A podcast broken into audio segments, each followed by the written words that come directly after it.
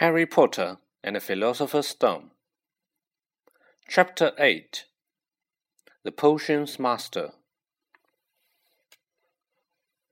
There, look! Where? Next to the tall kid with the red hair. Wearing the glasses? Did you see his face? Did you see his scar? Whispers followed Harry from the moment he left his dormitory the next day. People lining up outside classrooms stood on tiptoe to get a look at him, or double back to pass him in the corridors again, staring. Harry wished they wouldn't, because he was trying to concentrate on finding his way to glasses. There were 142 staircases at Hogwarts wide, sweeping ones, narrow, rickety ones, some that led to somewhere different on the Friday, some with a vanishing step halfway up that you had to remember to jump.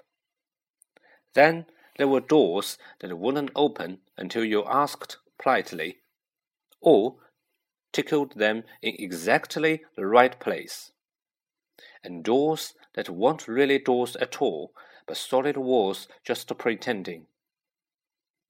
It was also very hard to remember where anything was, because it all seemed to move around a lot. The people in the portraits kept going to visit each other, and Harry was sure the coats of armor could walk. The ghosts didn't help either. It was always a nasty shock when one of them glided suddenly through a door you were trying to open. Nearly Headless Nick was always happy to point new Gryffindors in the right direction. But Peeves, the poltergeist, was worth two locked doors and a trick staircase if you met him when you were late for class.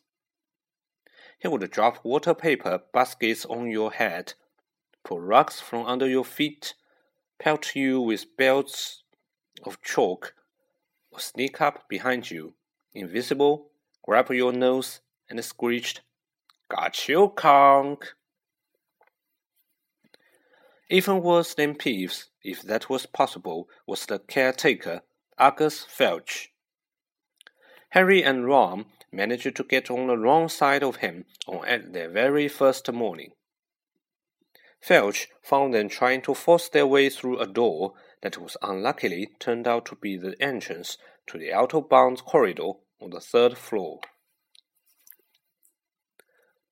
He wouldn't believe they were lost, was sure they were trying to break into it on purpose, and was threatening to lock them in the dungeons, where they were rescued by Professor Quirrell, who was passing. Filch owned a cat called Mrs. Norris, a scrawny, dust colored creature with bulging, lamp like eyes just like Filch's. She patrolled the corridors alone, break a rule in front of her, put just one toe out of line, and she would whisk off for Filch, who would appear, whizzing, two seconds later. Filch knew the secret passages of the school better than anyone, except perhaps the Weasley twins, and could pop up as suddenly as any of the ghosts. The students all hated him, and it was the dearest ambition of many to give Mrs. Norris a good kick. And then, once you had managed to find them, there were the classes themselves. There was a lot more to magic, as Harry quickly found out, than waving your wand and saying a few funny words. They had to study the night skies through their telescopes every Wednesday night at midnight and learn the names of different stars and the movements of the planets. Three times a week, they went out to the greenhouses behind the castle to study herbology with a dumpy little witch called Professor Sprout where they learned how to take care of all the strange plants and fungi, and found out what they were used for. Easily, the most boring class was History of Magic, which was the only one taught by a ghost. Professor Binns had been very old indeed when he had fallen asleep in front of the staff room fire and got up next morning to teach, leaving his body behind him. Binns strolled on and on while they scribbled down names and dates, and got Emeric the Evil and Ulrich the Oddball mixed up. Professor Flitwick, the charms teacher, was a tiny little wizard who had to stand on a pile of books to see over his desk. At the start of their first class, he took the roll call, and when he reached Harry's name, he gave an excited squeak and toppled out of sight. Professor McGonagall was again different. Harry had been quite right to think she wasn't a teacher to cross. Strict and clever, she gave them a talking to the moment they sat down in her first class. Transfiguration is some of the most complex and dangerous magic you will learn at Hogwarts, she said. Anyone messing around in my class will leave and not come back. You have been warned. Then she changed her desk into a pig and back again. They were all very impressed and couldn't wait to get started, but soon realized they weren't going to be changing the furniture into animals for a long time. After taking a lot of complicated notes, they were each given a match and started trying to turn it into a needle. By the end of the lesson, only Hermione Granger had made any difference to her match. Professor McGonagall showed the class how it could go all silver and pointy, and gave Hermione a rare smile.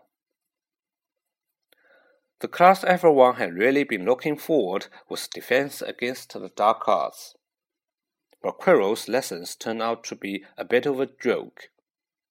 His, cl his classroom smelled strongly of garlic, which everyone said was to ward off a vampire he had met in Romania and was afraid would be coming back to get him one of these days.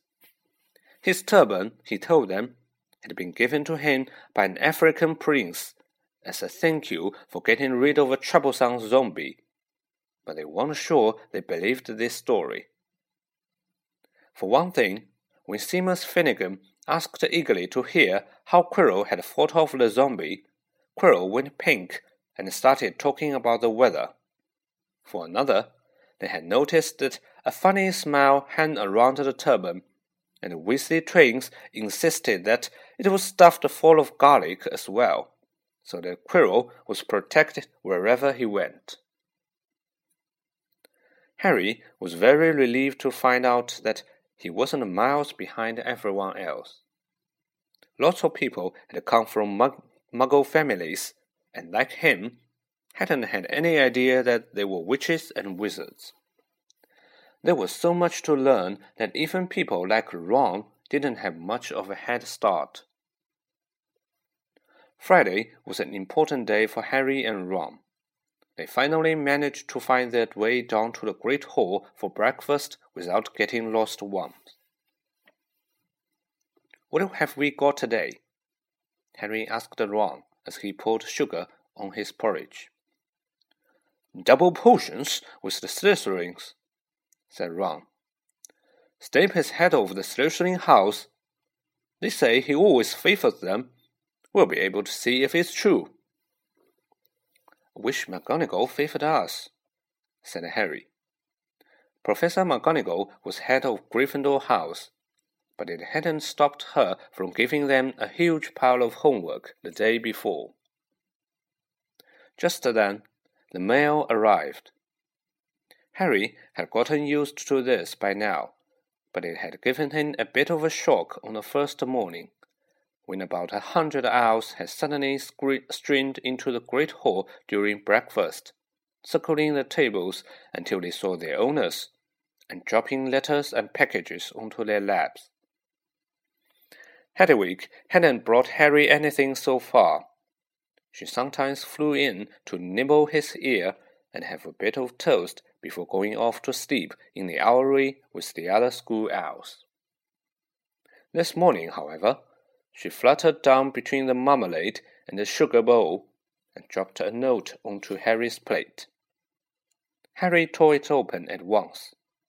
It said in a very untidy scrawl, Dear Harry, I know you get Friday afternoon off, so would you like to come and have a cup of tea with me around three? I want to hear all about your first week. Send us an answer back with Hedwig. Hagrid. Harry borrowed Ron's quill, scribbled, Yes, please, see you later, on the back of the note, and sent Hagrid off again. It was lucky that Harry had tea with Hagrid to look forward to, because the potions lesson turned out to be the worst thing that had happened to him so far. At the start of the term banquet, Harry had gotten the idea that Professor Snape disliked him by the end of the first potion lesson, he knew he had been wrong. Snape didn't dislike Harry, he hated him.